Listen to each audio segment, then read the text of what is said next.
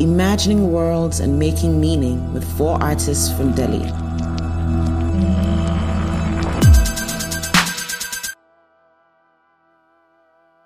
Voice note one, if we take this as a voice note.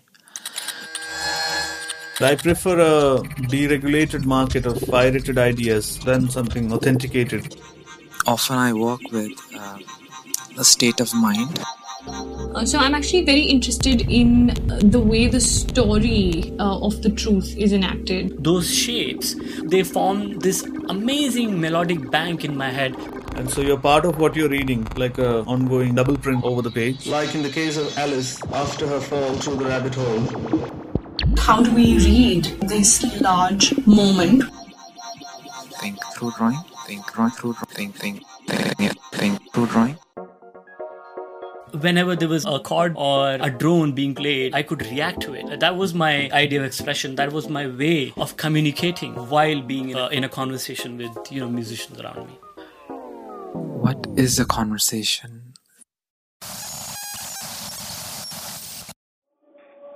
Hello, this is Mochu.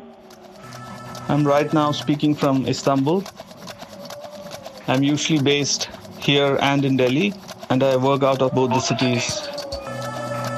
I work with video and text arranged in the form of installations, lectures, or sometimes publications. I'm Gagan Singh and uh, I'm a Delhi based artist. I enjoy exploring the side of the sketchbook. Find pain, pleasure in, in sketchbooks, in, in sketching, drawing life around me. Huh, quite interesting. I find that um, I sometimes see things the way that they are not, sometimes the way that they could not be, sometimes the way that uh, they can be imagined into. And I am a video artist, a multimedia practitioner. Uh, I'm also um, just in the process of submitting my PhD uh, in cinema studies. So, in a way, I have um, uh, various kinds of practices, I would say. I have a writing practice, I have an academic practice, and of course, I have a visual practice. And I move um, quite restlessly but also excitedly amongst all of these different kinds of practices. I am a Hindustani musician um, and I belong to a family of uh, hereditary musicians who, in Hindustani terminology, are called Khandani musicians. I practice an instrument called the sarangi, um, North Indian bowed instrument. I am the um, eighth generation of my matrilineal lineage of uh, carrying on the tradition forward.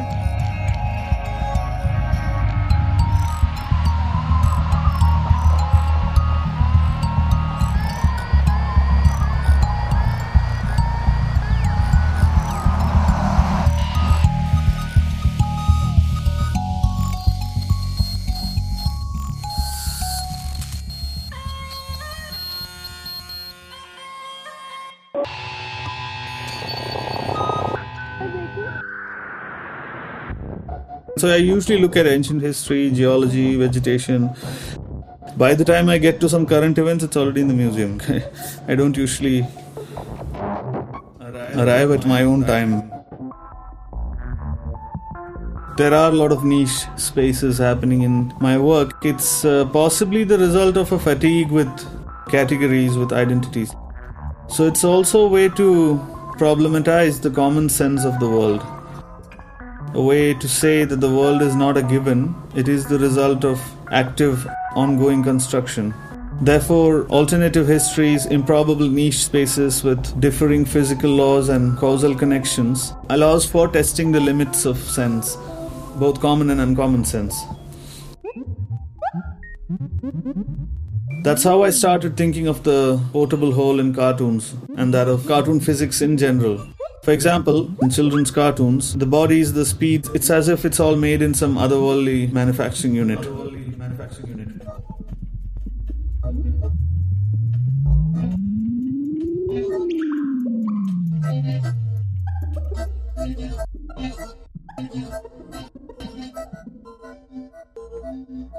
My works are about um, eroticism, humor, um, fictional with a background of being autobiographical.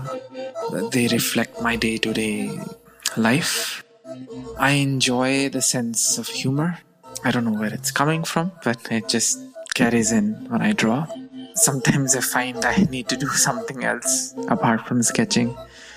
So I'm trying that, but I find my catharsis or this habit of sketching every day.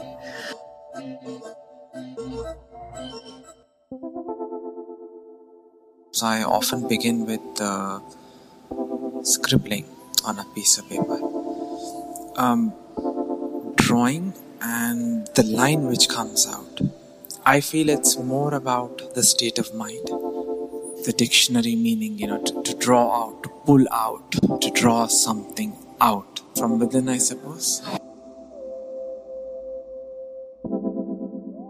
I uh, was uh, born in Delhi and uh, I have been living here. It's a it's a challenging city, right? It's a uh, you know it's a city of ideas. People convene with around ideas. People convene around in intellectual context. Very interesting people pass through the city. Practitioners of culture, practitioners of ideas, and it's also a city which is uh, almost vulgar in its um, tendencies of violence, of aggression. In a way, the city has uh, is a space of various different kinds of jostling currents and ideas, and um, it's it's always kind of uh, a challenge to navigate them.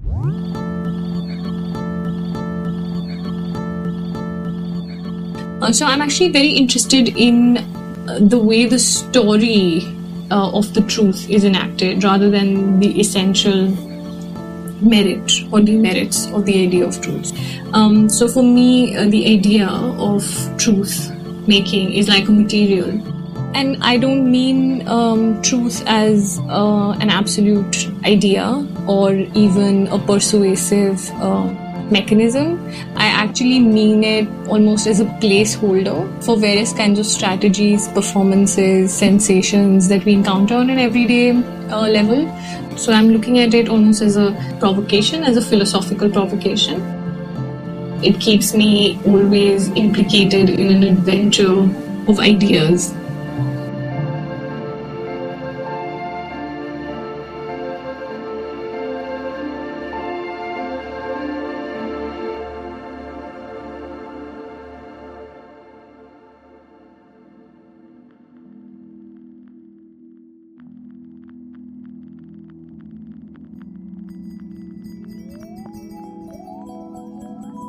It is quite a common phenomena among especially hereditary musicians family where uh, children they start learning music like, like an oral language. You know like how uh, you pick up phrases when you're a kid around your parents. So you'll see musicians practice around you singing compositions or singing you'll start imitating them. My grandfather was ustad sabri khan sahab he he discouraged me um, he kept saying that it's it's quite time demanding and um, it's not the right time to become a sarangi player. I don't know. After a few years, he kind of saw the interest in me and he said, "No, I think you can be a sarangi player."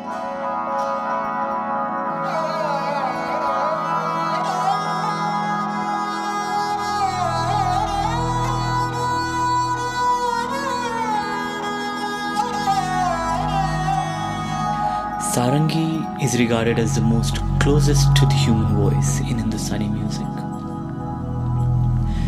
Its etymology Sarangi, meaning an instrument with hundred colors.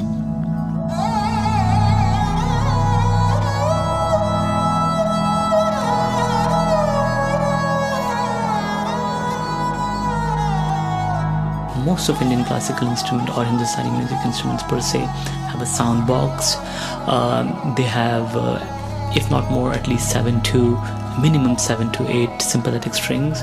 My instrument has about 40 of them, and uh, some of them are also skin covered, um, and their um, sound box is uh, covered with a leather parchment, um, and that kind of resonates the string at a much louder level.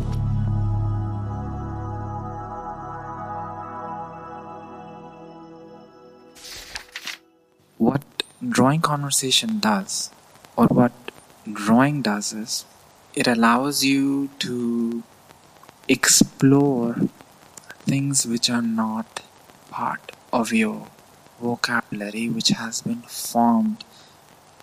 But what drawing does it, it allows you to not formulate this. It is always correcting what you could impose on it.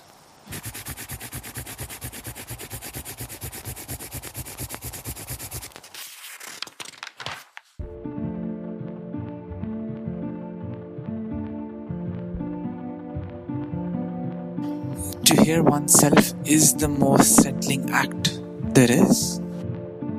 To not talk, to to to let that talk transcribe itself on on paper lets you move away from that talking in the head. Especially when I start with the hat and the semi-circular lines in the hat, I when I'm making that, I can feel that it's a it's of a certain uh, textural quality. I am weaving a hat uh, which is made of light bamboo or wood, you know. Uh, then I bring in uh, hair in front of the ear and behind.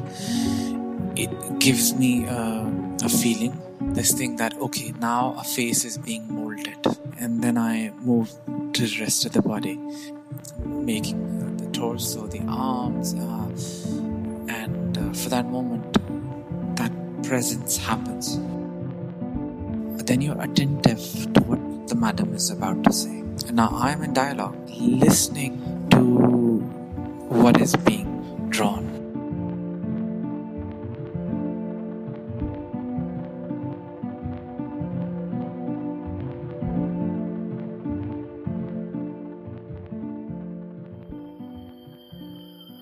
In a similar way, in my video, also, as I see it, the magical haunted experiences are actually only a subset. It is a subset of aesthetic inhabitations of this kind. Like you have frame narratives, no, where you say that somebody asks a question and then the question is answered through another story. And this produces a phantasmagorical projective space in between where the rules are new and new rules always sort of appear magical or mysterious.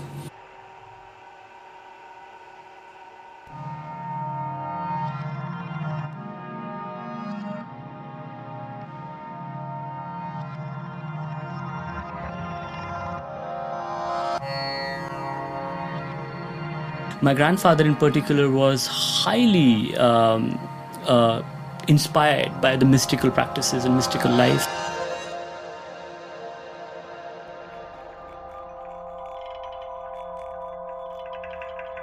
all Hindustani musicians they they look at musical notes as supernatural figures. They have personalities, they have movements.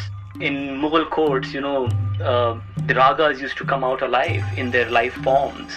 So Todi would come out and start dancing in the court. Uh, would suddenly take this uh, beautiful uh, figure of a woman once he was uh, talking about this tabla player from Banaras, uh, Pandit Anokhe Lal, who apparently had the most amazing Nadin Dinna, just plain Nadin Dinna as a theka. When he used to play Nadin it used to feel like as if sunrise has gotten still.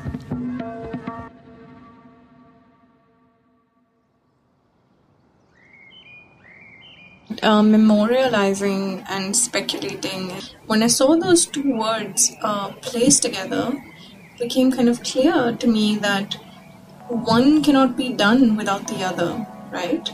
Um, in a way, you cannot speculate without memory, and memory is no good if it doesn't allow you um, the adventure of speculation. I think the whole expression of words is kind of I am learning it now. My own um, research uh, in ethnomusicology is kind of pushing me to uh, express myself uh, in words as much as possible. I discovered scholarship which was talking in my own language. Really sophisticated Hindustani musical terminologies, which I learned as a household language, the formal meaning behind them started disclosing. And that's when I was like, uh, I think I can really write a paper on that. How my grandfather learned music was not like how I'm learning music right now through academia. I mean, he learned it as an experience because it was passed on to him and he saw it happening around him. I am only getting to think about it and having the discourse now. I am more interested in phenomenology and how that kind of aligns with the study of mysticism and the supernatural effect in Hindustani music. Colonialism, affect theory, again, very philosophical, multiculturalism, hybridity, globalization. This is kind of the most theoretical part I'm addressing. Yeah, I mean, the more I'm spending time with it, I think it's it's not only changing me as a musician, but as, as a human being.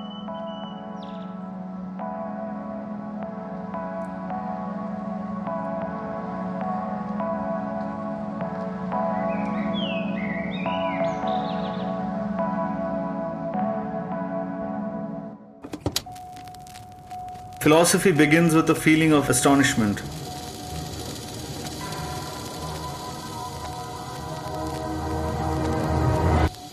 Fantastic imagery and fantastic worlds are philosophical tools as well. This also feeds into my approach of making fan fictions for philosophy, and even maybe fan philosophies itself.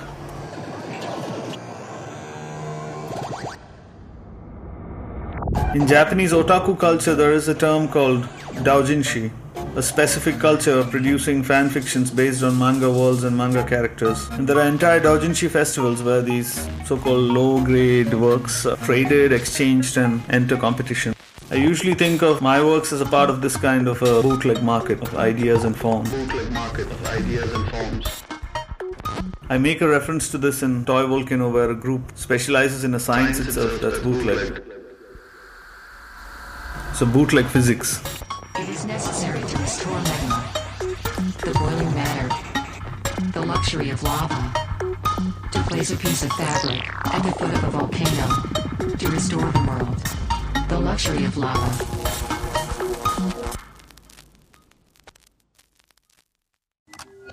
This is it. You This might recognize it by now. This is novel SARS-CoV-2. Most people experience mild symptoms, including sore throat, headache, fever, A a dry cough, shortness of breath, and fatigue. Here it is at 12 However, in a subset of patients, the virus attacks the lungs, causing a much more serious infection. They show us how the virus Small air sacs in the lungs add oxygen to your blood cells. This oxygen is then transported to organs and tissues throughout the body. When the coronavirus attaches to a cell, it begins to replicate within the cell. The body's immune system attempts to destroy the virus, which results in an inflammatory response that causes fluid key accumulation to in the lungs. As the lungs understanding how to beat it.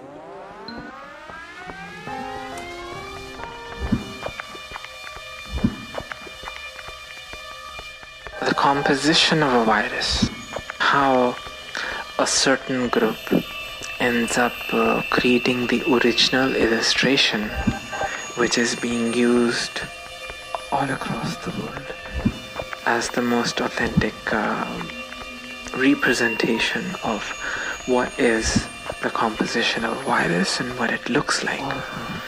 If we don't have this image, what image would we have?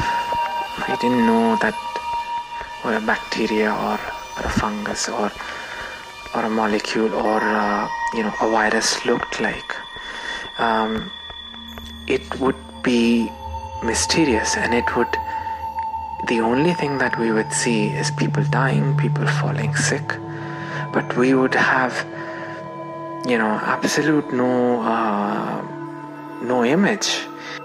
All we would see is symptoms.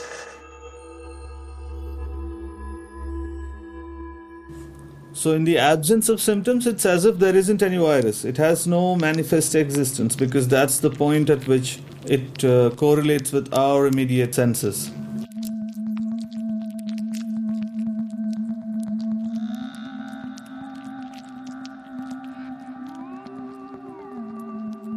Toy Volcano is centered around these negative entities, these void objects scattered around the mountain. And throughout the narrative of the video lecture, there is a confusion whether the void is in the imagination, a gap in knowledge, or whether the entity is a physical geological fact. the pandemic has retroactively become a context for the work.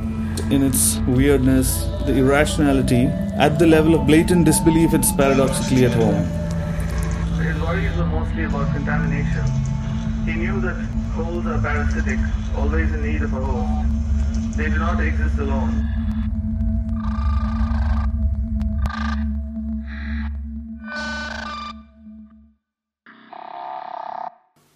Um, so Share Quiet actually came about as a response actually to the kind of noise that was almost made this index of public spirit after the Janta curfew uh, was announced, the day long Janta curfew. As you know, I heard people uh, coming out clanging and banging pots and pans and various other kinds of things.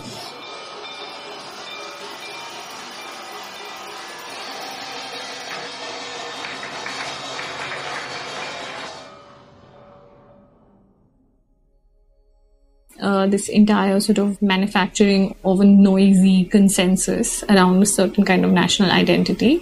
It occurred to me that there would be people who want to think of quiet as uh, as a withdrawal from this moment, as a as a active political withdrawal uh, and a sensory withdrawal.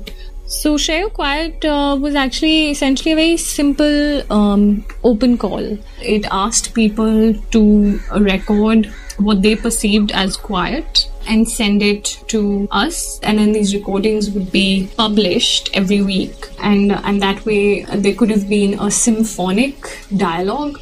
Uh, so people all across the world were uh, actively interpreting their quiet and and sharing it with one another and also listening in to the quiets of others because the project was announced during a time when most countries were in lockdown, um, it also, in a way, became a very particular archive of this global event. It was a synchronous um, experience um, of fear, of withdrawal, of isolation, but also of curiosity uh, and also of anticipation.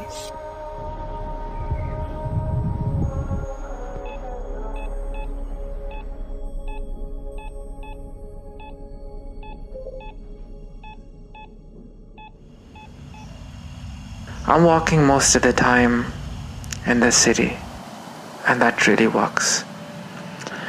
Um, the pandemic has come, but with the mask, I keep walking.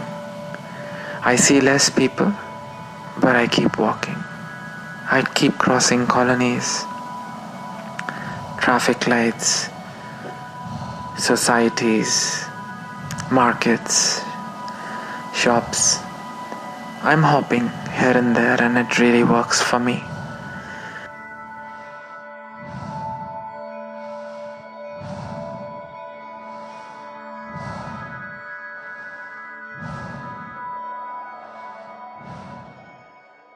I mean, I was asked to do uh, very recently this radio interview, and they asked me to play something which would resonate with the times.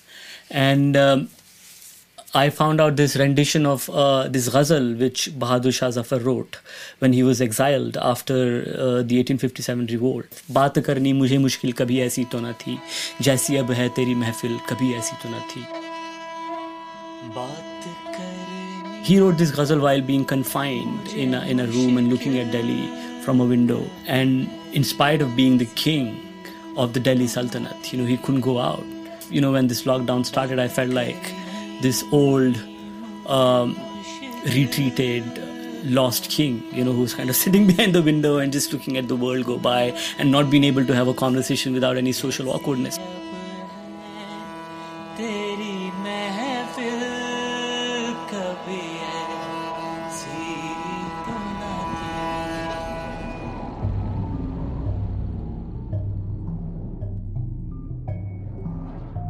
This reminds me of a very interesting text I read about the pandemic by Michael Taussig called Would a Shaman Help? With global meltdown, we now live in a re enchanted universe for which uh, the aesthetic of a dark surrealism is relevant. So he equates shamanism with Giorgio Chirico's paintings, where being alone in cities with empty streets and piazzas is more shamanic than the real thing.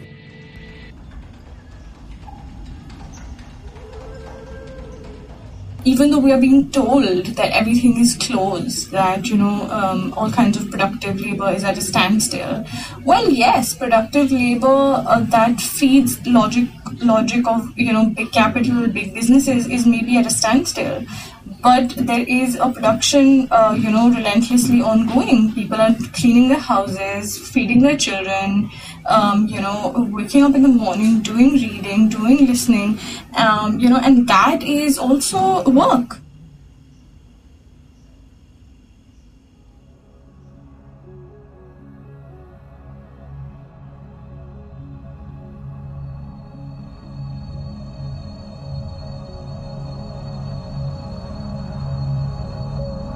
It's really interesting. I mean, for me, uh, this entire lockdown has pushed me to come out of my own addictions, my own habits, my own, you know, naive needs of being somewhere, uh, of doing something, or getting out of the house. Because just because of sitting in the balcony, I was able to do walks uh, charcoal and watercolor, and with ink and uh, with oil paints, acrylic, with brushes that I had not used in 20 years.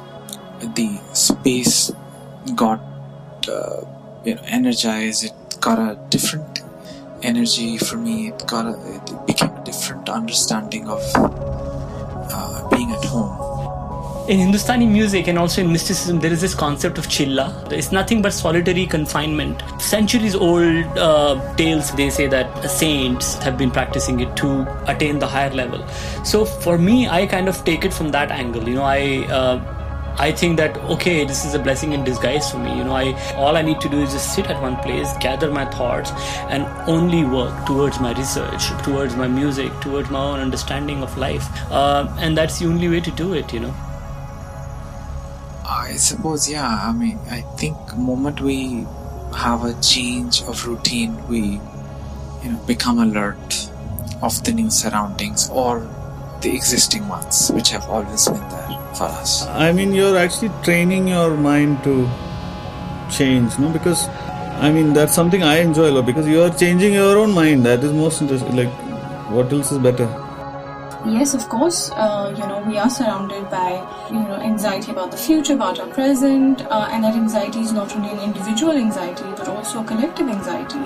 And I think that even though we may not be able to physically congregate or move, perhaps it is important to retain these spaces which actually attempt to push back whether it is through what we choose to say, but also equally from the spaces that we choose to withdraw from uh, and refuse to participate in. Listening to conversations, so listening has been uh, healing and uh, so has been expressing and it is this kind of an archive through the space of, of healing uh, you know through the space of listening together which can produce a healing maybe a collective healing produced through a collective listening So it's like, okay, should we make this complete film entirely at home, kind of thing? it's just like make small paper mache models and like, do stuff. So that's uh, yeah, that's what I was saying. Like, should we find some 3D experts and then learn a lot of After Effects and create new actors and new places, new landscapes, new country, and then shoot the film in that country.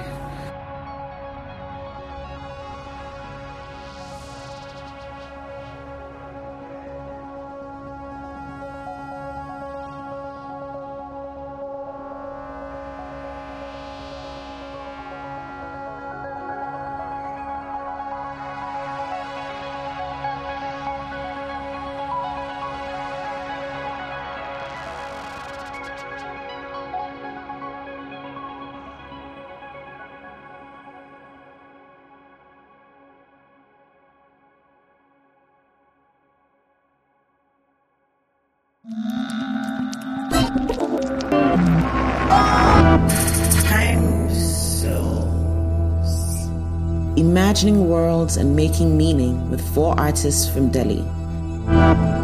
Featuring Mochu, Pallavi Paul, Gagan Singh, Suhail Yusuf Khan.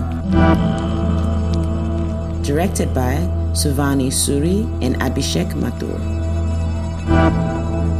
Co produced by Norient and Goethe Institute.